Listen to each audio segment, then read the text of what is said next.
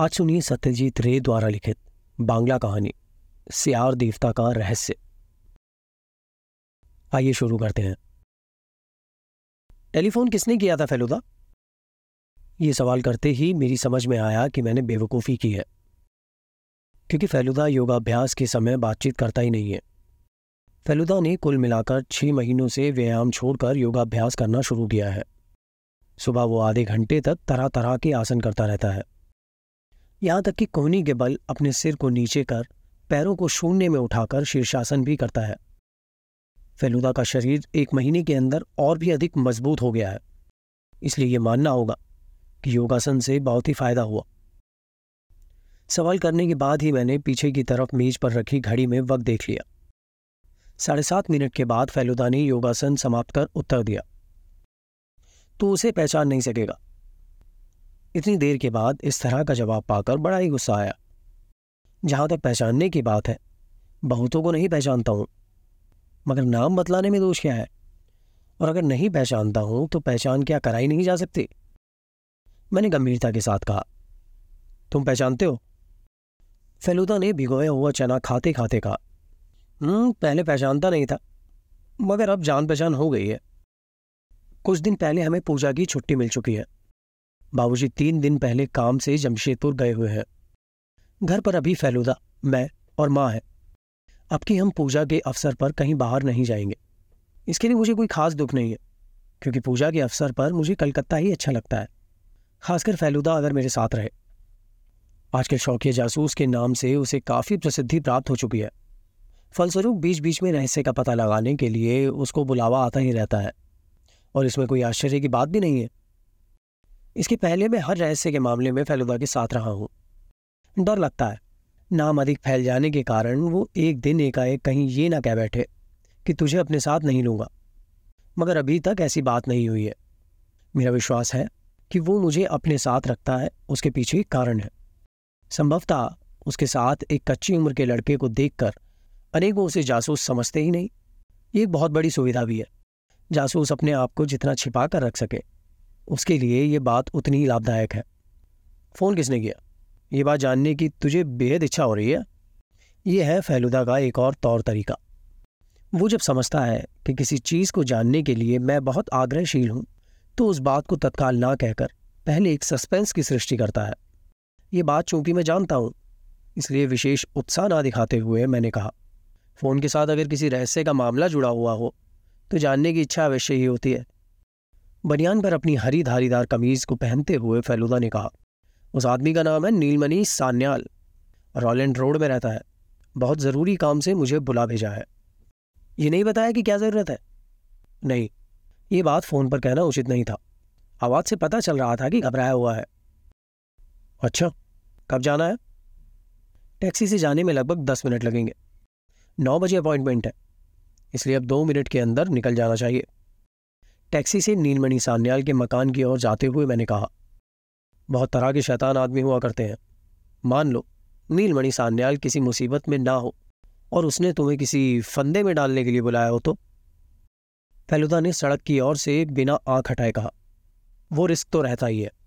तब इतना ज़रूर है कि उस तरह का आदमी अपने घर पर बुलाकर फंदे में नहीं डालेगा, क्योंकि उसके लिए भी ये खतरे से खाली नहीं होगा। इस तरह के कामों के लिए कम रुपए में ही किराए के गुंडे मिल जाते हैं। एक बात कहना भूल गया हूँ। फेलुदा पिछले साल ऑल इंडिया राइफल कंपटीशन में फ़र्स्ट आया है। मात्र तीन महीने तक बंदूक चलाने की शिक्षा लेने के बाद उसका निशाना इतना पक्का हो गया है कि आश्चर्य लगता है। अब फेलुदा के पास बंदूक और रिवॉल्वर दोनों है। तब इतना ज़रूर है कि किताब के जासूस की तरह वो हमेशा रिवॉल्वर लेकर घूमता नहीं है। सच कहूँ, अब तक फेलुदा को इन दो हथियारों में से किसी एक की भी ज़रूरत नहीं पड़ी है। फिर भी कोई ये नहीं कह सकता कि कभी ज़रूरत होगी ही नहीं। टैक्सी जब मैडम स्क्वायर के पास आई तो मैंने पूछा, वे क्या करते हैं? ये बात तो मालूम है, फेलुदा ने कहा, वे पान खाते हैं। शायद कान से कुछ कम सुनते हैं। वो शब्द का कुछ अधिक प्रयोग करते हैं और जुकाम से कुछ परेशान है। इसके अलावा मुझे अधिक जानकारी नहीं है। इसके बाद मैंने उससे कुछ और पूछताछ नहीं की। नीलमणि सान्याल के घर पहुँचने पर टैक्सी का किराया एक रुपये सत्तर पैसे चुकाना पड़ा। दो रुपये का नोट निकालकर फेलुदा ने टैक्सी वाले को दिया। और अपने हाथ की भंगिमा से ही उसे समझा दिया कि खुदरा वापस करने की ज़रूरत नहीं है। हम टैक्सी से उतरकर पोर्टिको के नीचे से होते हुए सामने के दरवाजे के पास पहुँचे और कॉल बेल दबाई। दो मंजिला मकान है।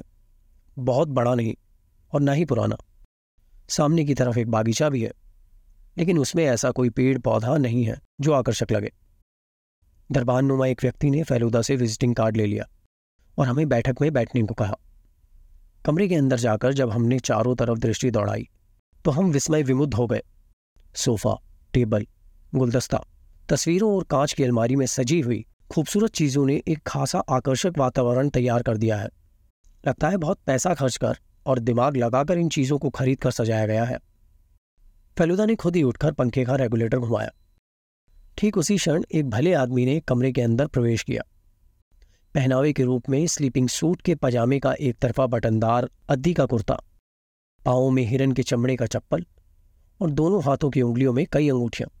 कद मंजला, दाढ़ी मूछ मुड़ी हुई, सिर पर बहुत ही कम बाल, रंग मोटे तौर पर गोरा और आँखें नींद से बोझिल जैसे।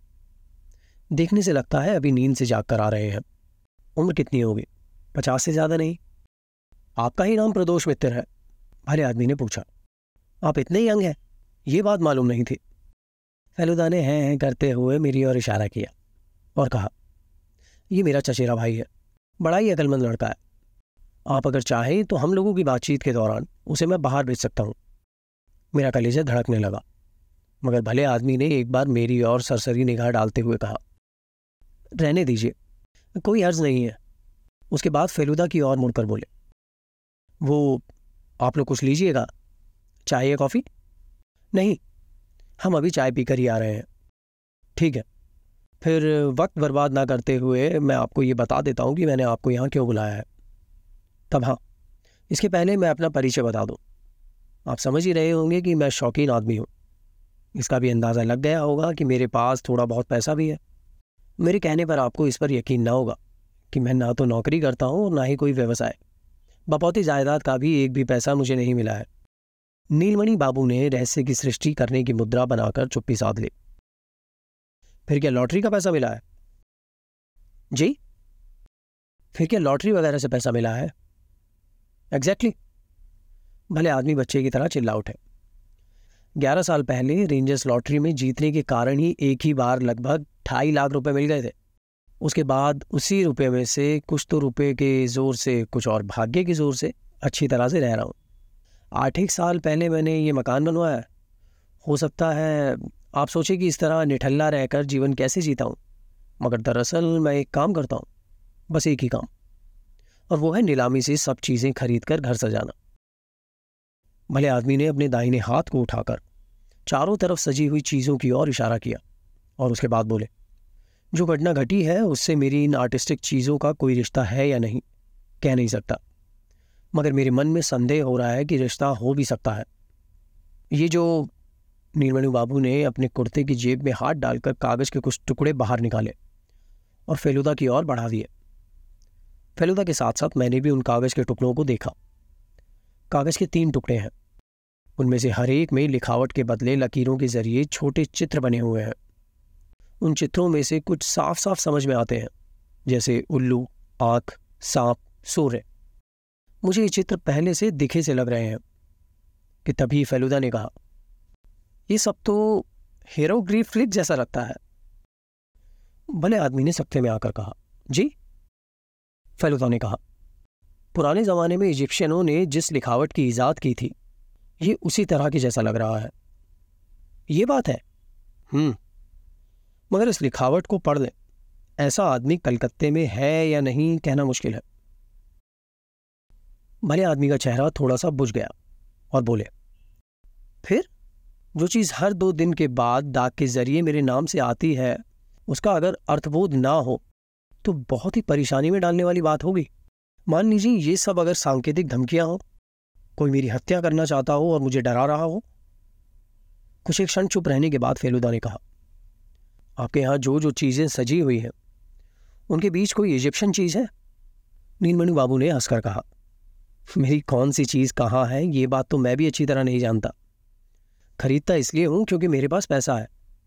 और जो दूसरी बात है, वो यही कि जब दूसरे लोगों को खरीदते हुए देखता हूँ तो मैं भी खरीद लेता हूँ। मगर आपकी इतनी चीज़ों के बीच ऐसी कोई चीज़ है, जिसे फालतू कहा जाए? इन चीज़ों को जो भी देखेगा, आपको पूरे तौर पर पार्क ही कहेगा भले आदमी ने मुस्कुराकर कहा। जानते हैं बात क्या है? इन मामलों में अगर कोई चीज़ ऐसी होती है जिनकी जानकारी सभी को हो तो उसकी कीमत ज़्यादा होती है। जब पैसा है तो मैं ऐसी चीज़ क्यों ना खरीदूं जो सबसे ज़्यादा बेहतरीन हो? बहुतेरे बड़े बड़े ग्राहकों से ऊँची बोली बोलकर नीलामी में मैंने ये सब चीज़ें खरीदी हैं। इसलिए मेरे पास अगर बेहतरीन चीज़ें हैं तो उसमें कोई अचरज की बात नहीं। आपको ये पता है या नहीं कि आपके पास कोई मिस्र की चीज़ है या नहीं? नीलमणि बाबू सोफे से उठकर कांच की एक अलमारी की ओर गए। और उसके ऊपर के ताक से बित्ते भर की लंबी एक मूर्ति उतारकर फेलुदा को दी। हरे पत्थर की मूर्ति है। उस पर विविध रंगों के चमकते हुए नग जड़े हुए हैं। दो चार जगहों में सोना भी है। मगर आश्चर्य की बात यह है कि मूर्ति का शरीर यद्यपि आदमी की तरह ही, मगर उसका चेहरा सियार जैसा है, भले आदमी ने कहा। इसे मैंने दस एक दिन पहले इराटून ब्रदर्स की नीलामी में खरीदा है। शायद ये फेलुदा ने मूर्ति पर एक सरसरी निगाह दौड़ते हुए कहा एनुबिस। एनुबिस? ये एनुबिस क्या है? फेलुदा ने मूर्ति को सावधानी से उलट पुलट कर उसे नीलमणि बाबू के हाथ में वापस करते हुए कहा। एनुबिस था प्राचीन मिस्र का गॉड ऑफ़ द डेड मृत आत्माओं का देवता। आपको ये बेहतरीन चीज़ मिली है? मगर भले आदमी की आवाज़ में भाई का पुट था। इस मूर्ति से इस, इस चिट्ठियों का कोई संबंध है क्या? मैंने इसे खरीद कर कोई गलती की है? इसे छीन लेने की कोई धमकी दे रहा है क्या? फेलुदा ने सिर हिलाकर कहा यह कहना मुश्किल है। चिट्ठियों का आना कब से शुरू हुआ है? यही पिछले सोमवार से? यानी मूर्ति खरीदने के बाद से ही। हाँ। लिफाफे आपके पास हैं? नहीं, वो तो फेंक दिए। रखना ही संभवतः उचित था, मगर लिफाफे बिल्कुल मामूली थे। किसी मामूली टाइपराइटर से ही पता लिखा गया था। एलिगन रोड पोस्ट ऑफ़िस की मोहर भी थी। ठीक है फैलुदा उठकर खड़ा हो गया। मुझे ऐसा नहीं लगता है कि अभी कोई कार्रवाई की जाए। सेफ़ साइड में रहने के लिए इतना ही कीजिएगा कि मूर्ति को अलमारी में रखने के बजाय अपने हाथों के पास रखिएगा। हाल ही में एक आदमी के घर से इसी तरह की चीज़ों की चोरी हो गई है। ऐसी बात है? हाँ एक सिंधी सज्जन के घर से। जहाँ तक मुझे मालूम है, चोर अब तक पकड़ा नहीं जा सका है। हम कमरे से निकलकर बाहर लैंडिंग में चले आए। फेलुदा ने कहा, आपसे मज़ाक कर सकता हो, ऐसा कोई व्यक्ति आपको याद है? वाले आदमी ने सिर हिलाकर कहा, कोई नहीं, पुराने मित्रों से तो बहुत दिनों से संपर्क टूट चुका है। और शत्रु? भले आदमी कुछ एक क्षणों तक चुप रहे। उसके बाद उन्होंने कहा, धनी आदमी का शत्रु हमेशा ही है। लेकिन शत्रु कहकर कोई अपना परिचय नहीं देता। आमने सामने मुलाकात होने पर भी सब सम्मान से ही बातचीत करते हैं। अच्छा आपने बताया था कि आपने मूर्ति नीलामी में खरीदी है। हाँ एराटून ब्रदर्स की नीलामी में। उस पर किसी और को लोभ था? ये बात सुनकर वे अचानक तनिक उत्तेजना में आ गए और हाथ मलने लगे। उसके बाद बोले, आपने ये बात पूछकर मेरी चिंता के एक नए पहलू को उजागर कर दिया है। नीलामी के दौरान एक सज्जन से मेरी कई बार होड़ लग चुकी है। उस दिन भी यही बात हुई थी। वो कौन है? प्रतुल दत्त। हाँ यही नाम था उनका। क्या काम करते हैं? शायद वकील थे। रिटायर हो चुके हैं। उस दिन हम दोनों में अंत अंत तक होड़ लगी रही। उसके बाद जब मैंने बारह हज़ार कहा तो वे चुप हो गए। मुझे याद है, नीलामी के बाद जब मैं बाहर आकर गाड़ी पर बैठा अचानक उनसे मेरी आँख मिल गई। उनकी दृष्टि मुझे कतई अच्छी नहीं लगी। हम्म आई सी हम नीलमणि बाबू के घर से निकल आए। गेट की तरफ़ चहलकदमी करते हुए फैलुदा ने पूछा, इस मकान में आप लोग बहुत से आदमी रहते हैं? नीलमणि बाबू ने हंसकर कहा, आप क्या कह रहे हैं साहब? मेरे जैसा अकेला आदमी आपको कलकत्ते में शायद ही मिलेगा। ड्राइवर, माली, दो पुराने विश्वसनीय नौकर और मैं, बस इतने ही जने हैं। फेलुदा के इसके बाद वाले प्रश्न की उन्होंने कतई प्रत्याशा नहीं की थी। इस घर में क्या कोई लड़का रहता है? एक क्षण तक भी अवाक खड़े रहे। उसके बाद कहका लगाते हुए कहा, देख रहे हैं ना, मैं तो भूल ही गया था। दरअसल आदमी कहने से मैं बालिगों के बारे में सोच रहा था। दस एक दिनों से मेरा भांजा झंटू यहाँ आकर ठहरा हुआ है। उसके पिताजी व्यवसाय करते हैं। ये अभी उस दिन की ही बात है जब वे जापान चले गए। झंटू को मेरे पास ही छोड़ गए हैं। वो बेचारा तो यहाँ आते ही इन्फ्लुएंजा की चपेट में आ गया। उसके बाद एकाएक फेलुदा की ओर देखते हुए बोले, आपको बच्चों की बात कैसे याद आई? फेलुदा बोला, बैठक में एक अलमारी के कोने पे एक पतंग झाँक रही थी। उसी को देखकर नीलमणि बाबू का नौकर टैक्सी लेने गया था। टैक्सी रोड़े बिछी हुई सड़क पर कड़कड़ आवाज़ करती हुई पोटिका के नीचे आकर खड़ी हुई। फेलुदा ने टैक्सी में बैठने के समय कहा अगर कोई संदेहजनक बात हो तो आप मुझे फ़ौरन सूचित कीजिएगा। अभी ऐसा नहीं लगता कि कोई कार्रवाई की जाए। घर वापस जाते वक्त मैंने फेलुदा से कहा, वो सियार देवता का चेहरा कितना डरावना लगता है ना? फेलुदा ने कहा, आदमी के धड़ में किसी भी चीज़ का सिर जोड़ देने से वो डरावना ही लगने लगता है। ये बात सिर्फ़ सियार के साथ ही नहीं है। मैंने कहा, पुराने इजिप्शियन देवता की मूर्ति घर में रखना तो बड़ा ही खतरनाक है। तुमसे ही किसने कहा? वाह तुम्ही तो कहा था।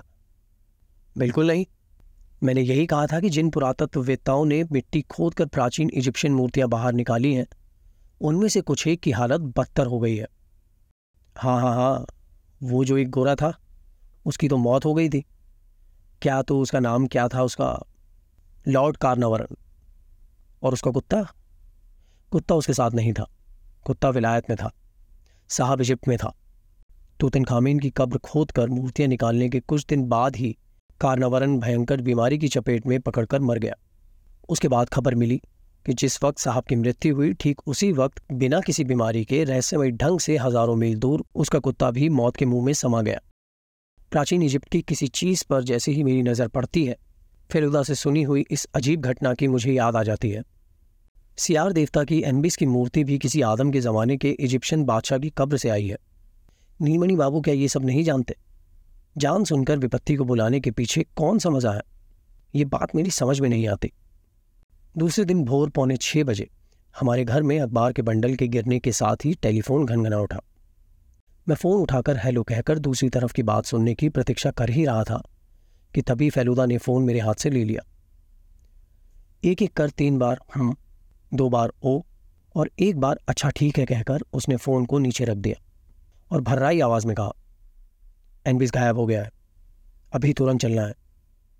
सुबह ट्रैफ़िक कम रहने के कारण नीलमणि सान्याल के घर पहुँचने में सात मिनट लगे। टैक्सी से उतरते ही देखा, नीलमणि बाबू अपने चेहरे पर बेचैनी का भाव लिए मकान के बाहर हम लोगों की प्रतीक्षा में खड़े हैं। फेलुदा पर नज़र पड़ते ही बोले, नाइटमेयर के बीच से गुजरा हूँ जनाब। इस तरह का हॉरिबल अनुभव मुझे कभी नहीं हुआ। हम इस बीच बैठक में आ चुके थे। भले आदमी ने हमारे बैठने के पहले ही बैठकर अपनी कलाइयाँ दिखाई। देखा, आदमी जहाँ घड़ी पहनता है, उसके ठीक नीचे रस्सी का धागा लगा हुआ है और उनके दोनों हाथ लाल हो गए हैं। फेलुदा ने कहा, बात क्या है? भले आदमी ने दम लेकर भर्राई आवाज़ में कहना शुरू किया, आपके कहे अनुसार कल मूर्ति को सोने के कमरे में ले जाकर तकिए के नीचे रख दिया था। अब लगता है वो जहाँ थी, वहीं अगर पड़ी रहती तो कम से कम शारीरिक यातना तो नहीं भोगनी पड़ती। खैर, मूर्ति को सिर के नीचे रखकर मैं मज़े से सोया हुआ था कि तभी पता ही नहीं रात के कितने बजे होंगे, बहुत ही बुरी हालत में मेरी नींद टूट गई। देखा, किसी ने कसकर मेरा मुँह अंगोछे से बाँध दिया। गले से आवाज़ निकलने का रास्ता बंद करके मैंने अपने हाथ से अड़चन डालने की कोशिश की। और ठीक उसी वक्त मेरी समझ में ये बात आई कि अपने से अधिक शक्तिशाली व्यक्ति के शिकंजे में फंस गया हूँ। बात की बाद में मेरा हाथ पीछे की ओर उमेट दिया। उसके बाद फिर तकिए के नीचे से मूर्ति लेकर चलता बना। भले आदमी दम लेने के लिए कुछ क्षण तक खामोश रहे। उसके बाद बोले, शायद तीन घंटे तक हाथ बंदी जैसी हालत में पड़ा रहा। पूरे शरीर में झिंझिनी समा गई थी। सुबह मेरा नौकर नंदलाल जब चाय लेकर आया तो मुझे उस हालत में देखकर उसने मेरी डोरी खोल दी और फ़ौरन मैंने आपको फ़ोन किया। देखा फेलुदा के चेहरे का भाव बदल गया है। वो सोफा छोड़कर खड़ा हो गया और बोला एक बार आपका कमरा देखना चाहता हूँ। और ज़रूरत पड़ी तो आपके मकान की तस्वीरें भी लूँगा। कैमरा भी फेलुदा के झक्कीपन में शुमार है। नीलमणि बाबू हमें दो मंजिले के अपने सोने के कमरे में ले गए। कमरे के अंदर घुसते ही फेलुदा ने कहा, खिड़की में सलाख नहीं है? भले आदमी ने सिर हिलाकर कहा, मत कहिए, विलायती तरीके का मकान है ना? और मेरे साथ बात तो ये है कि मैं खिड़की बंद करके सो ही नहीं पाता। फेलुदा ने खिड़की से गर्दन बढ़ाकर नीचे की ओर देखा और कहा बहुत आसान बात है। पाइप है, कार्निश है। कोई भी जवान आदमी खिड़की से कमरे के अंदर आ सकता है। उसके बाद फेलुदा ने कमरे के नीचे चारों तरफ़ भली बाती देखकर और तस्वीरों को उलट पुलट कर देखते हुए कहा, अब मकान के बाकी हिस्से को भी घूम फिर कर देखना चाहता हूँ। नीलमणि बाबू ने पहले उसे दो मंजिला मकान दिखाया। बगल के कमरे में एक खाट पर बारह तेरह साल के एक लड़के को गले तक रजाई ओढ़कर पड़े देखा। उसकी आँख बड़ी बड़ी है। और देखने से लगता है कि उसका स्वास्थ्य ठीक नहीं है। समझ गया। यही झंटू है। नीलमणि बाबू ने कहा, कल ही डॉक्टर बोस झंटू की नींद की दवा दे गए हैं। इसीलिए रात में उसके कानों को कोई आवाज़ नहीं पहुँची। उस मकान के दो और कमरे देखकर और एक मंजिल के कमरे में सरसरी निगाह दौड़कर हम बाहर चले आए। नीलमणि बाबू के कमरे की खिड़की के नीचे कई फूलों के टब देखे, जिनमें पाम जैसे पेड़ लगे हुए हैं। फेलुदा ये देखने लगा कि टबों के अंदर कुछ है या नहीं। शुरू के दो टबों में उसे कुछ भी ना मिला। तीसरे के पत्तों को अंदर टटोलने पर टीन का एक डिब्बा मिला।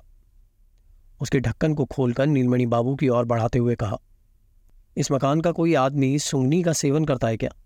नीलमणि बाबू ने सिर हिलाकर ना जताया। फेलुदा ने डिब्बे को अपनी पैंट की जेब में रख लिया।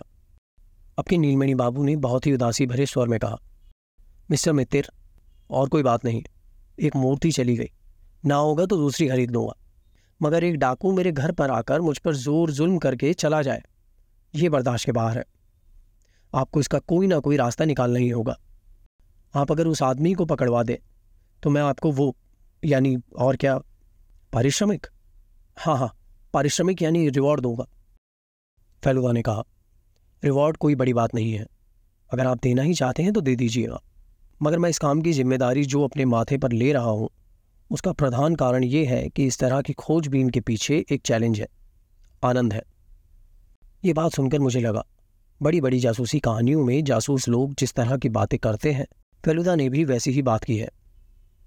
इसके बाद लगभग दस मिनट तक फेलुदा ने नीलमणि बाबू के ड्राइवर गोविंद, नौकर नंदलाल और पाँच तथा माली नेटवर्क से बातें की। सभी ने बताया कि रात में उन्होंने कुछ भी अस्वाभाविक घटते हुए नहीं देखा है। बाहरी आदमी में सिर्फ़ डॉक्टर बोस रात को नौ बजे झंटू को देखने आए थे। नीलमणि बाबू, संभव था एक बार मुखर्जी के दवाखाने से दवा लेने के लिए बाहर निकले थे। लौटती बार में ज़रा अनमना था। अचानक ध्यान में आया, टैक्सी हमारे घर के रास्ते को छोड़कर कहीं दूसरी ओर ही जा रही है। फेलुदा को गंभीर पाकर उससे मैंने कुछ और पूछताछ नहीं की। टैक्सी फ्री स्कूल स्ट्रीट के एक मकान के सामने रुके। देखा, मकान के सदर दरवाजे के ऊपर साइन बोर्ड पर बड़े बड़े रुपहले अक्षरों में लिखा हुआ है। हेराटून ब्रदर्स ऑक्शीनियर्स ये नीलामी की दुकान है।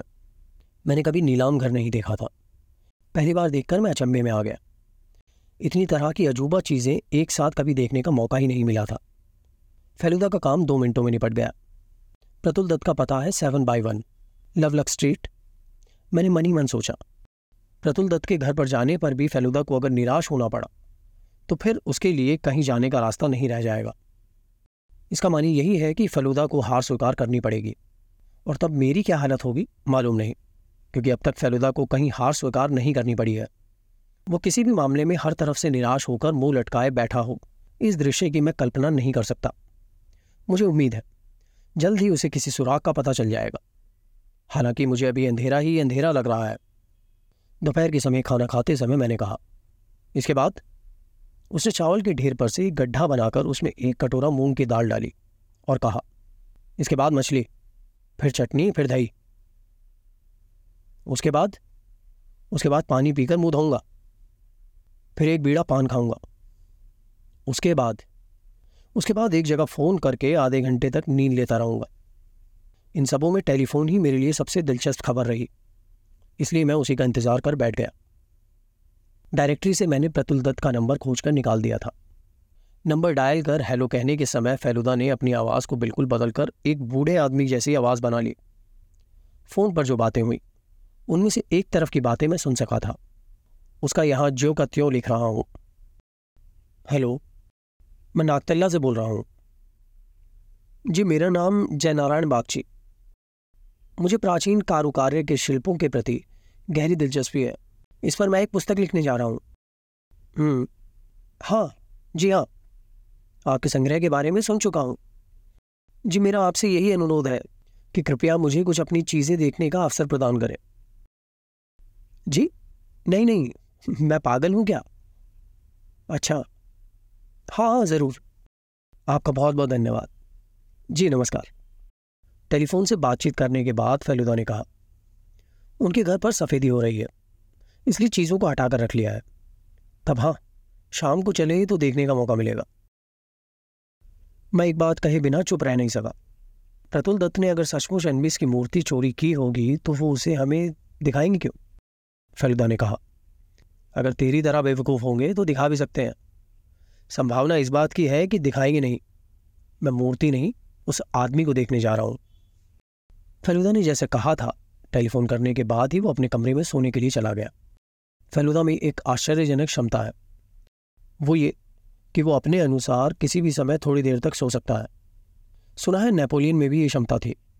वो लड़ाई के मैदान में जाने से पहले घोड़े की पीठ पर बैठे बैठे नींद लेकर अपनी बदन को तरोताज़ा कर लिया करता था।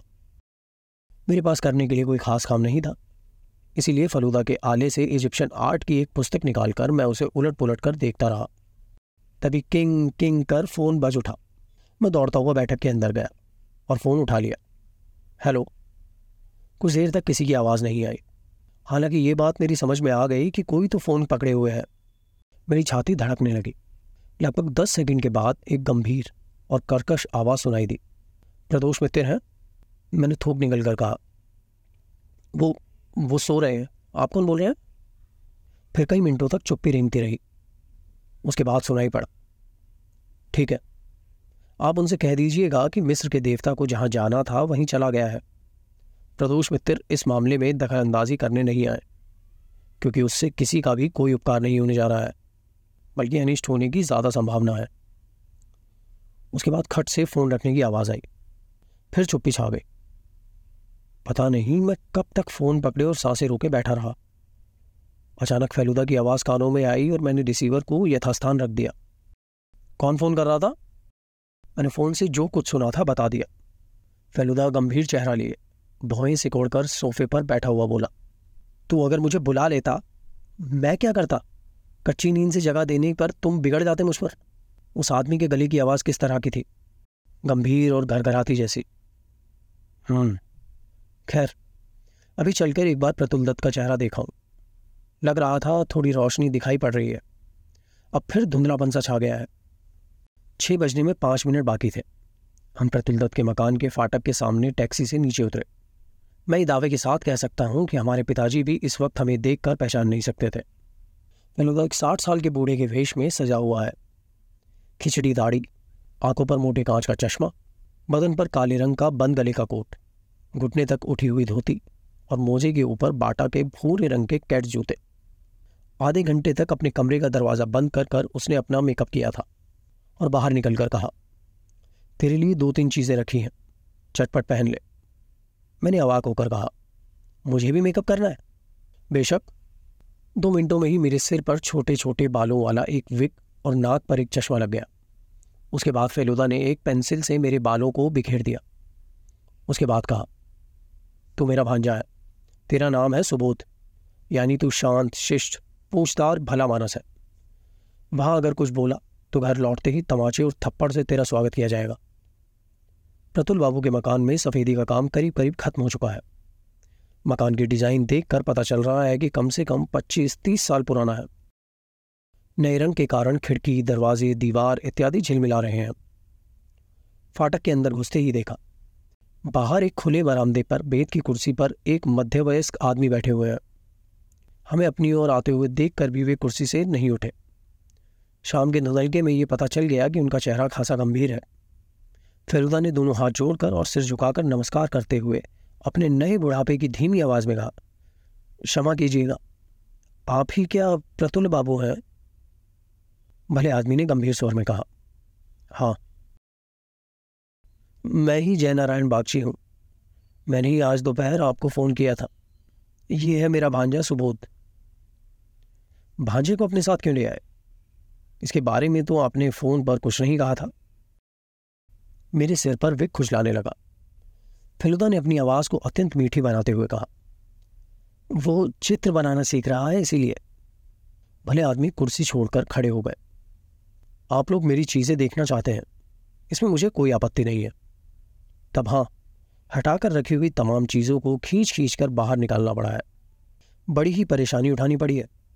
एक तो यूँ ही घर पर रात दिन मिस्त्रियों का झमेला लगा रहता है। इसे ठेलो, उसे हटाओ, चारों तरफ़ कच्चा रंग है। रंग की गंध भी बर्दाश्त नहीं होती अब। ये सारी झंझटें खत्म हो तो फिर मौका मिले सांस लेने का। आइए, अंदर आइए।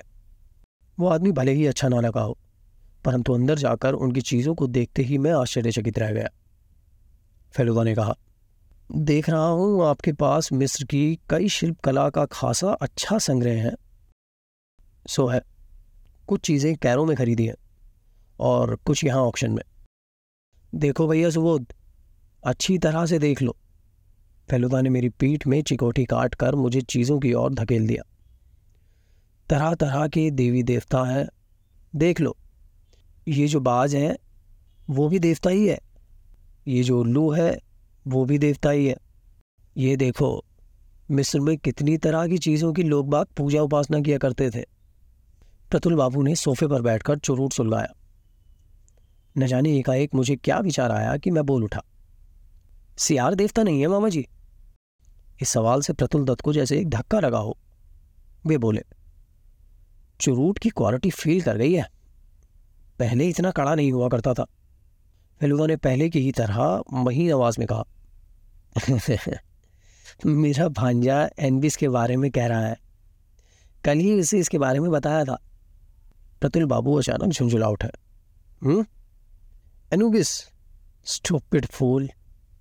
जी, फेलुदा ने आज कचाकर प्रतुल बाबू की ओर देखा। एनुबिस को आप मोर कह रहे हैं? एनुबिस को नहीं कह रहा हूँ। उस दिन नीलामी के समय उस आदमी को मैं पहले भी देख चुका हूँ। ही इज़ अ फूल उसकी बिडिंग का कोई हिसाब ही नहीं था। एक बहुत ही खूबसूरत मूर्ति थी। ऐसी एपसाइड बोली बोला कि उससे ज़्यादा बोलना मुश्किल था। पता नहीं इतना पैसा लाते कहाँ से ये लोग? फेलुदा ने चारों तरफ़ एक बार फिर से सरसरी निगाह दौड़ाते हुए उन्हें नमस्कार किया और कहा, बहुत बहुत धन्यवाद। आप बड़े ही भले आदमी हैं। आपका शिल्पों का संग्रह देखकर मुझे बेहद खुशी हुई। ये सब चीज़ें दो मंजिले पर थी। अब हम नीचे की ओर चल दिए सीढ़ियाँ उतरते हुए फेलुदा ने कहा, आपके यहाँ और कौन कौन है? पत्नी है, लड़का विदेश में रहता है। प्रतुल दत्त के घर से निकलने के बाद जब हम टैक्सी के लिए आगे बढ़े तो ये बात समझ में आई कि मोहल्ला कितना निर्जन है। अभी सात भी नहीं बजे हैं, फिर भी सड़क पर कोई राहगीर नहीं दिखता। दो भिकमंगे बच्चे श्यामा संगीत गाते हुए आ रहे हैं। हम सब उनके करीब पहुँचे तो पता चला कि उनमें से एक गीत गा रहा है और दूसरा बाजा बजा रहा है। लड़के का गला बड़ा ही मधुर है। फेलुदा उसके स्वर से स्वर मिलाकर गाने लगा। बोलो माँ, तारा जाऊँ मैं कहाँ? कोई ना मेरा है शंकरी यहाँ। बालीगंज के सर्कुलर रोड से चहलकदमी करते वक्त हमारी दृष्टि तक एक भागती हुई टैक्सी पड़ी। फेलुदा ने आवाज़ देकर उसे रोका। जब हम टैक्सी के अंदर बैठने लगे तो बूढ़े ड्राइवर को फेलुदा की ओर आश्चर्य भरी दृष्टि से देखते हुए पाया। इस मरियल बूढ़े के गले से, नौजवान के गले की जैसी तेज आवाज़ कैसे निकली थी? शायद वो यही सोच रहा था। दूसरे दिन सुबह जब टेलीफोन बजा, मैं बाथरूम के अंदर दांत साफ़ कर रहा था। इसलिए फेलुदा ने फ़ोन का रिसीवर उठाया। पूछने पर पता चला कि नीलमणि बाबू ने सूचना देने के लिए फ़ोन किया था। कल प्रतुल बाबू के घर में भी डकैती हो गई। ये खबर अखबार में भी छपी है। रुपया पैसा नहीं गया। डकैत सिर्फ़ कुछ एक प्राचीन काटकार्य की चीज़ें ले गए हैं। आठ दस छोटी छोटी चीज़ें। उनकी कीमत कुल मिलाकर बीस पचास हज़ार रुपये से कम ना होगी। पुलिस ने खोज पड़ताल शुरू कर दी है। प्रतुल बाबू के घर पर सुबह सुबह पुलिस से साक्षात्कार होना और उनके बीच फैलूदा का परिचित आदमी मिल जाना। कोई आश्चर्य की बात नहीं है। हम जब वहाँ पहुँचे तो सवा सात बज चुके थे। आज मैंने मेकअप नहीं किया है। फेलुदा अपना जापानी कैमरा अपने साथ लाना भूला नहीं था। हम कुल मिलाकर गेट के अंदर पहुँचे ही होंगे कि तभी एक प्रसन्न मुख मोटा सोटा चश्मा लगाए हुए आदमी, शायद इंस्पेक्टर या कुछ वैसा ही होगा, फेलुदा पर नज़र पड़ते ही उसके पास बढ़ाया और उसकी पीठ पर एक थौल जमाते हुए बोला, क्या हालचाल है फेलो मास्टर? लगता है गंद मिलते ही आपका हाजिर हो गया। फेलुदा ने विनम्रता से हँसते हुए कहा, क्या करूँ? हमारा तो यही काम है। काम मत कहो। काम तो है हम लोगों का। तुम लोगों का ये शौक है। कहो, ठीक कह रहा हूँ ना? फेलुदा ने इस बात का उत्तर ना देकर कहा, कुछ पता चला? बर्गलरी केस है। इसके अलावा और क्या हो सकता है? इतना ज़रूर है कि भले आदमी बहुत ही अपसेट है। अपना सिर पीटते हुए बस इतना ही कहते हैं कि कल एक बूढ़ा आदमी एक छोकरे के साथ उनकी चीज़ें देखने आया था। उनकी धारणा यह है कि इस डकैती के पीछे उन दोनों का हाथ है। ये बात सुनते ही मेरा गला सूखने लगा। फेलुदा वास्तव में बीच बीच में बड़ा ही बेढप काम कर बैठता है। मगर फेलुदा में घबराहट का नामो निशान नहीं था। वो बोला, फिर इस बूढ़े का पता चलते ही चोर पकड़ में आ जाएगा। ये तो बड़ा ही आसान मामला है। मोटे पुलिस के अफसर ने कहा, बहुत ही अच्छी बात कह रहे हैं। एक बार की उपन्यास के खोटी जासूस की तरह। वाह। उनसे इजाज़त लेकर फैलुदा और हम कमरे की ओर बढ़ गए। प्रतुल बाबू को आज भी उसी बरामदे में बैठा हुआ देखा। वे इतने अनमने थे कि हमें देखकर भी जैसे नहीं देख रहे थे। किस कमरे में चोरी हुई है, देखोगे? मोटे पुलिस अफसर ने पूछा। चलिए। कल शाम हम दो मंजिले के जिस कमरे में गए थे, आज भी हमें उसी कमरे के अंदर जाना पड़ा। किसी और चीज़ की तरफ़ देखे बिना फैलुदा सीधे बालकनी की तरफ़ चला गया। बालकनी से झुककर नीचे की ओर देखते हुए बोला हम्म पाइप से अनायास ऊपर चढ़ा जा सकता है। मोटे पुलिस अफसर ने कहा हाँ चढ़ा तो जा ही सकता है। और जानते हो, परेशानी की बात यह है कि दरवाजे का रंग कच्चा रहने के कारण उसे दो दिन से बंद नहीं किया जा सकता था। चोरी किस वक्त हुई है? रात पौने दस बजे। पहले पहल इसका पता कैसे चला? इनका एक पुराना नौकर उसी तरफ़ एक कमरे में बिस्तर बिछा रहा था। आवाज़ सुनकर वो यहाँ वहाँ देखने लगा। जब इधर आया तो कमरे में अंधेरा फैला था। बत्ती जलाने के पहले ही उस पर एक जोरों का घूसा पड़ा। उसी मौके से लाभ उठाकर चोर चंपत हो गया। फैलुदा की बौहें सिकुड़ गई। बोला, एक बार उस नौकर से बातचीत करना चाहता हूँ। नौकर का नाम वंशलोचन है। घूसे के कारण उसे जिस यातना और भय का सामना करना पड़ा था उनमें से दोनों चीज़ अब तक बरकरार है। फैलुदा ने पूछा, दर्द कहाँ है? नौकर ने कराते हुए कहा, पेट में। ऐसा पेट में मारा था। हाथ में कितनी ताकत थी। पाप रे, ऐसा महसूस हुआ जैसे पेट पर किसी पत्थर की चोट पड़ी हो और उसके बाद ही आँखों के सामने अंधेरा तैर आया था। तुम्हें आवाज़ कब सुनाई पड़ी थी? उस वक्त तुम क्या कर रहे थे? मैंने टाइम नहीं देखा था बाबू। तब मैं माजी के कमरे में बिस्तर बिछा रहा था। तो बच्चे मिलकर कीर्तन गा रहे थे और मैं सुन रहा था। माँ जी पूजा घर में थी। वे बोली, बच्चों को जाकर पैसे दे दो। मैं जाने जाने को ही था कि तभी बाबू के कमरे से बर्तन गिरने की आवाज़ आई। सोचा, जब वहाँ पर कोई है ही नहीं तो फिर चीज़ें गिरने की आवाज़ क्यों आ रही है? इसलिए मैं देखने गया और कमरे के अंदर जाते ही वंशलोचन इसके बाद कुछ ना कह सका। सब कुछ सुनने के बाद लगा, हमारे जाने के बाद एक आध घंटे के अंदर ही वहाँ चोर आया होगा। मैंने सोचा फेलुदा शायद और कुछ पूछताछ करे। मगर अंततः वो कुछ नहीं बोला। मोटे पुलिस अफसर को धन्यवाद देकर हम कमरे से बाहर निकल आए। बाहर सड़क पर आते ही फेलुदा के चेहरे पर एक परिवर्तन आ गया। इस चेहरे को मैं पहचानता हूँ। फैलुदा को कोई रास्ता दिख गया है और रास्ते पर चलते चलते ही रहस्य का समाधान मिल जाएगा। हमारे निकट से होती हुई टैक्सी गुजर गई, मगर फैलुदा ने उसे रोका नहीं। हम दोनों पैदल चलने लगे। फेलुदा की देखा देखी मैं भी सोचने लगा, परंतु बहुत आगे तक नहीं बढ़ पाया। प्रतुल बाबू चोर नहीं है। इसका साफ़ साफ़ पता चल जाता है। हालाँकि प्रतुल बाबू जवान जैसे दिखते हैं और उनकी आवाज़ में एक बुलंदी है। मगर यह बात फिर भी मुमकिन जैसी नहीं लग रही थी कि प्रतुल बाबू एक पाइप से चढ़कर दो मंजिले तक पहुँच सकते हैं। उसके लिए बहुत कम उम्र के आदमी की ज़रूरत पड़ती। फिर चोर है कौन? और फैलूदा किस चीज़ के बारे में इतनी तल्लीनता से सोच रहा है? कुछ देर तक पैदल चलने के बाद हम नीलमणि बाबू की दीवार के पास पहुँच गए। दीवार को अपनी बाई और छोड़कर फैलूदा आगे बढ़ने लगा। कुछ देर बाद दीवार बाई और मुड़ गई। फैलूदा मुड़ गया और उसके साथ साथ मैं भी। इस और रास्ता नहीं है। घास पर से होकर चलना पड़ता है। मुड़ने के बाद अट्ठारह या उन्नीस कदम ही चला होगा कि फैलूदा एकाएक ठिठक कर खड़ा हो गया और दीवार के एक हिस्से को बड़े गौर से देखने लगा। उसके बाद बिल्कुल करीब जाकर उस जगह की एक फ़ोटो खींची। देखा, वहाँ एक भूरे रंग की हाथ की छाप है। पूरे हाथ की नहीं, दो उंगलियाँ और हथेली के कुछ अंश की। मगर उससे पता चल जाता है कि वो बच्चे के हाथ की छाप है। अब हम जिस रास्ते से गए थे, उसी रास्ते से लौटकर फाटक से होते हुए एक बार बारगी मकान की ओर चले गए।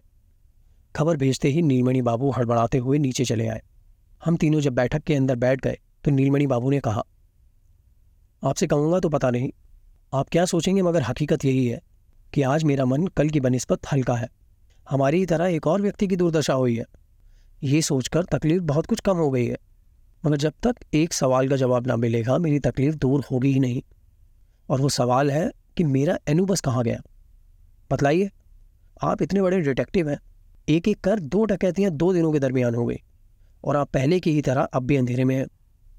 फेलुदा एक सवाल कर बैठा, आपका भांजा कैसा है? कौन? झंटू? आज वो बहुत अच्छा है। दवा कारगर साबित हुई है। आज बुखार बहुत कम हो गया है। अच्छा एक बात तो बताइए, बाहर से कोई लड़का दीवार लांग यहाँ आता है? दीवार लांग क्यों? आपकी दीवार के बाहरी हिस्से में एक बच्चे के हाथ की छाप दिखाई पड़ी है। छाप का मतलब? किस तरह की छाप है? भूरे रंग की छाप। ताज़ा छाप है। कहना मुश्किल है। तब इतनी बार ज़रूर है कि पुरानी नहीं है। मैंने किसी भी बच्चे को आते नहीं देखा है। एक ही बच्चा यहाँ आता है। और वो भी दीवार लांग नहीं। वो है एक भीखमंगा अत्यंत मधुर स्वर में श्यामा संगीत गाता है। तब हाँ मेरे बगीचे के पश्चिम तरफ़ तरी का एक पेड़ है। बीच बीच में मोहल्ले के लड़के दीवार लांग कर यहाँ ना आते हों और पेड़ के फल तोड़कर ना खाते हों, इसकी मैं गारंटी नहीं दे सकता। नीलमणि बाबू ने अब पूछा, चोर के बारे में और कुछ जानकारी हासिल नहीं हुई? फेलुदा सोफे से उठकर खड़ा हो गया। उसके हाथ में गजब की ताकत है। एक ही धूसे में प्रतुल बाबू के नौकर को बेहोश कर डाला था। फिर यहाँ और वहाँ एक ही चोर ने चोरी की है और इसमें संदेह की बात कोई नहीं है? हो सकता है। तब देह की ताकत यहाँ वैसी कोई बड़ी बात जैसी दिखती तो नहीं है। एक भयंकर बुद्धि का संकेत मिलता है। नीलमणि बाबू का चेहरा उतर गया। बोले, मुझे उम्मीद है उस बुद्धि को परास्त करने के लिए बुद्धि आप में होगी। और अगर नहीं है तो मुझे अपनी मूर्ति वापस पाने की आशा छोड़ देनी होगी। फेलुदा ने कहा, दो दिन और इंतज़ार कीजिए।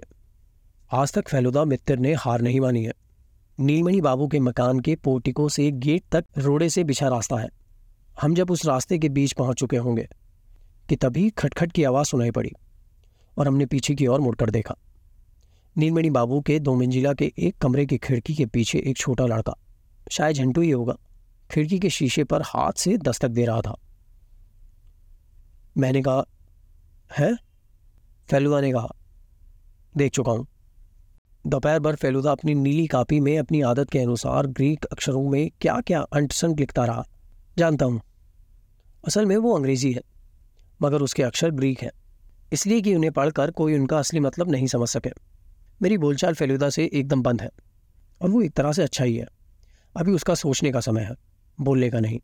बीच बीच में उसे गीत गुनगुनाते हुए देखता हूँ। ये उस भिकमंगे बच्चे के द्वारा गाया गया वही रामप्रसादी संगीत है।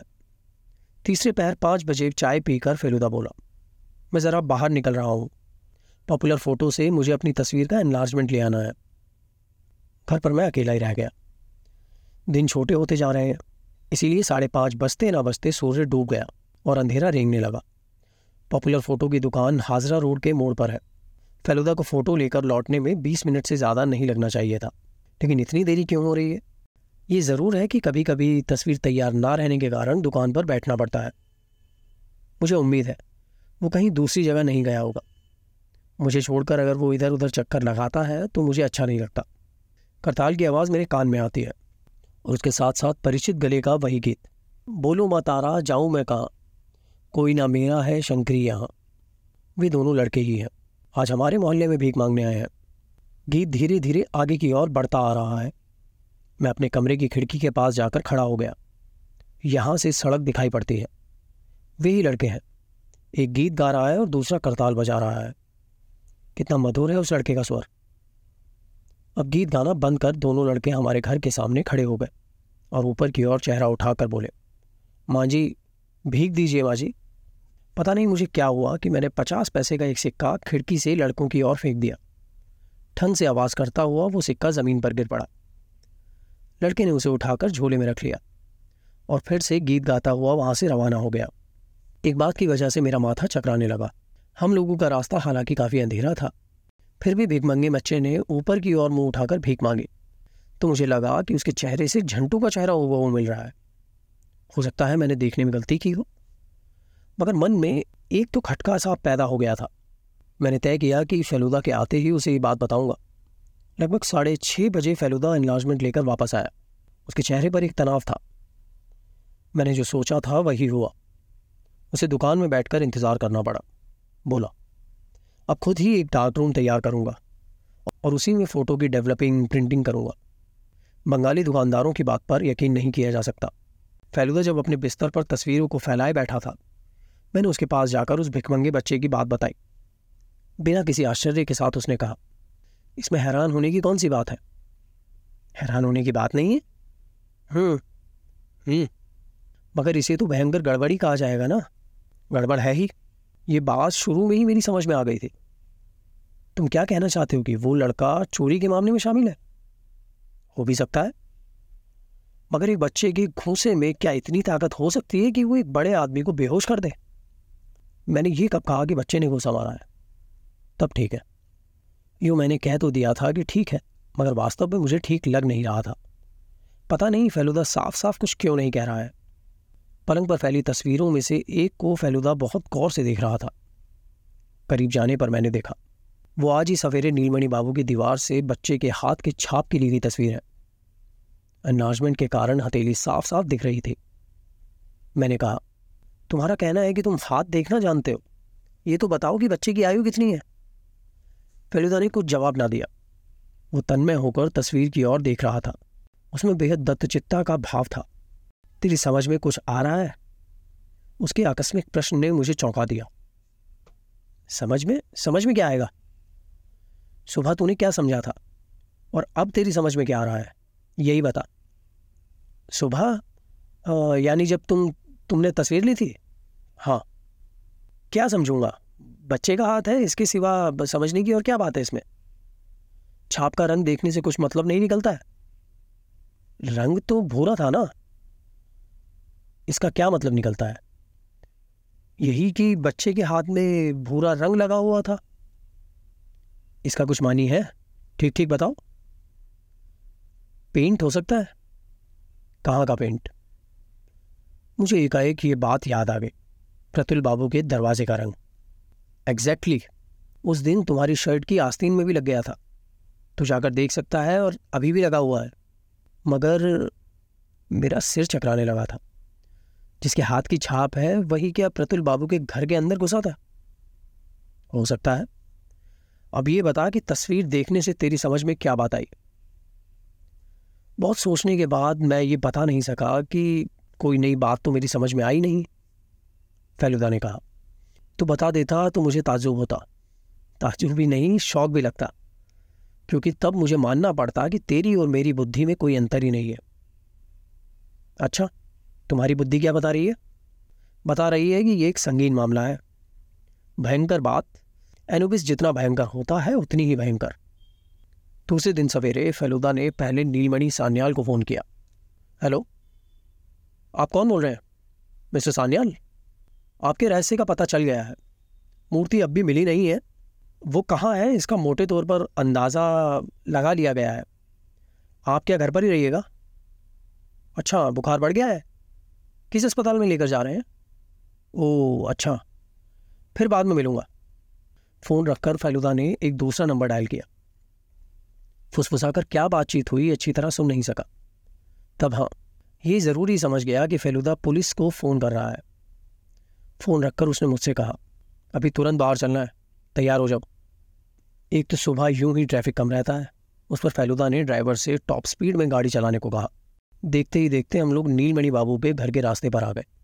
जब हम गेट के करीब पहुँचे, नीलमणि बाबू अपने काले रंग की एम्बेसडर गाड़ी पर सवार होकर बहुत तेज़ी के साथ दूसरी दिशा की ओर रवाना हो गए। सामने ड्राइवर और पीछे नीलमणि बाबू के अतिरिक्त कोई और आदमी दिखाई नहीं पड़ा। और ज़ोर से फेलुदा चिल्ला उठा। टैक्सी ड्राइवर ने भी टैक्सी की स्पीड बढ़ा दी। सामने की गाड़ी एक भद्दी गो गो आवाज़ करती दाहिनी ओर मुड़ गई। और फैलुदा ने एक ऐसा काम किया, जो उसके पहले उसने कभी नहीं किया था। कोट के अंदर हाथ डालकर अचानक उसने अपना रिवॉल्वर बाहर निकाल लिया और खिड़की से नीचे झुककर नीलमणि बाबू की गाड़ी की पिछले टायर को निशाना बनाकर गोली दाग दी।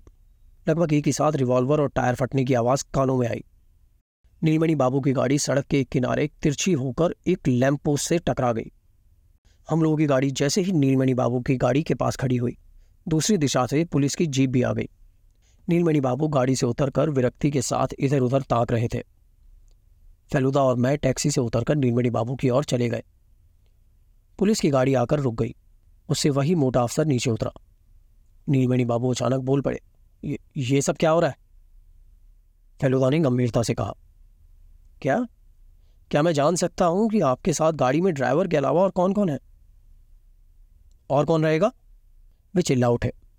बताया था कि मैं अपने भांजे के साथ अस्पताल जा रहा हूँ। अब फेलुदा बिना कुछ बोले सीधे नीलमणि बाबू की गाड़ी के पास चला गया और दरवाजे के हैंडल को पकड़कर ज़ोर से खींचा। दरवाज़ा खुल गया। दरवाजे को खोलते ही एक बच्चा गाड़ी के अंदर से तीर की तरह बाहर निकला और फेलुदा पर झपटकर उसका गला दबोचने लगा। मगर फेलुदा सिर्फ़ योगाभ्यास नहीं करता, उसने कुश्ती की भी शिक्षा ली है। बच्चे की कलाइयों को पकड़कर उसने एक अजीब तरीके से सिर की तरफ़ से घुमाकर सड़क पर पटक दिया। बच्चे के मुँह से दर्द के कारण एक चीख निकल पड़ी और उस चीख को सुनकर मैं भय से काँप उठा, क्योंकि वो एक बच्चे के गले की आवाज़ नहीं थी। वो एक वयस्क आदमी के गले की विकट और जोरदार चीख थी। यही आवाज़ उस दिन मुझे टेलीफोन पर सुनाई पड़ी थी। इसी बीच पुलिस ने आकर नीलमणि बाबू की गाड़ी के ड्राइवर और बच्चे को पकड़ लिया। फेलुदा अपनी कमीज का कॉलर ठीक करते हुए बोला, दीवार पर हाथ की छाप देखते ही बात मेरे समझ में आ गई थी। कच्ची उम्र के लड़कों के हाथ में इतनी रेखाएँ नहीं हुआ करती हैं। उनका हाथ तो और भी अधिक कोमल हुआ करता है, लेकिन आकार जब मोटा है तो उसका एक ही मतलब निकल सकता है। दरअसल ये एक बौने के हाथ की छाप है। बच्चा और कुछ नहीं, बल्कि एक बौना है। आपके शागिर्द की उम्र कितनी है, नीलमणि बाबू? चालीस। नीलमणि बाबू के गले से ठीक से आवाज़ नहीं निकल रही है। बहरहाल, आपने बड़ी अकलमंदी से काम निकाला था। पहले अपनी चीज़ की चोरी की घटना खड़ी कर मुझे बुलवाया, और उसके बाद अपने आदमी से दूसरे के घर पर चोरी करवाई। आपके घर पर जिसे कल देखा था, वो क्या वही भीखमंगा बच्चा है? नीलमणि बाबू ने सिर हिलाकर हामी भर दी। इसका मतलब तो यही हुआ कि असल में वो आपका भांजा नहीं है। उसे आपने चोरी के मामले में मदद पहुँचाने के लिए घर पर लाकर रखा है। नीलमणि बाबू सिर झुकाकर खामोश खड़े रहे। फेलुदा कहने लगा, लड़का गीत गाता था और बौना खंजड़ी बजाता था। जब चोरी का वक्त आता, खंजड़ी भिखारी के हाथ में थमा देता था और तब वही बजाता रहता था। बौना होने के कारण उसके देह में इतनी ताकत है। एक ही घूसे में एक जवान को घायल कर सकता है। वंडरफुल आपकी अक्ल की तारीफ़ किए बिना रहा नहीं जाता नीलमणि बाबू। नीलमणि बाबू ने एक लंबी सांस लेकर कहा। मिस्र की प्राचीन चीज़ों के प्रति मुझमें एक नशा छा गया था। उसके बारे में मैंने गहरा अध्ययन किया है। यही वजह है कि प्रतुल बाबू से मैं बहुत नफरत किया करता था, फेलुदा ने कहा। लालच बुरी वाला है। आप और आपका बौना दोनों पकड़ में आ गए। खैर, अब मैं एक अंतिम अनुरोध करना चाहता हूँ। क्या? मेरा पुरस्कार? नीलमणि बाबू फटी फटी आँखों से फेलुदा की ओर देखने लगे। पुरस्कार? एनुबस की मूर्ति संभवतः आपके पास ही है। नीलमणि बाबू ने बेवकूफ़ की तरह अपने दाहिने हाथ को कुर्ते की जेब के अंदर डाला। जब हाथ बाहर निकाला तो देखा, बित्ते पर लंबे काले पत्थर पर मणिमुक्ता जड़ी चार हज़ार साल पुरानी मिस्र देश की एक श्यारमुखी देवता एन्यूबस की मूर्ति है। फेलुदा ने हाथ बढ़ाकर उसे ले लिया और कहा थैंक यू दोस्तों, ये थी कहानी सियार देवता का रहस्य, जिसे लिखा था सत्यजीत रे साहब ने। आपको ये कहानी कैसे लगी? आप हमें कमेंट करके बता सकते हैं। और भी कहानियाँ सुनने के लिए आप इस चैनल को सब्सक्राइब कर सकते हैं। मिलेंगे एक और कहानी के साथ। धन्यवाद।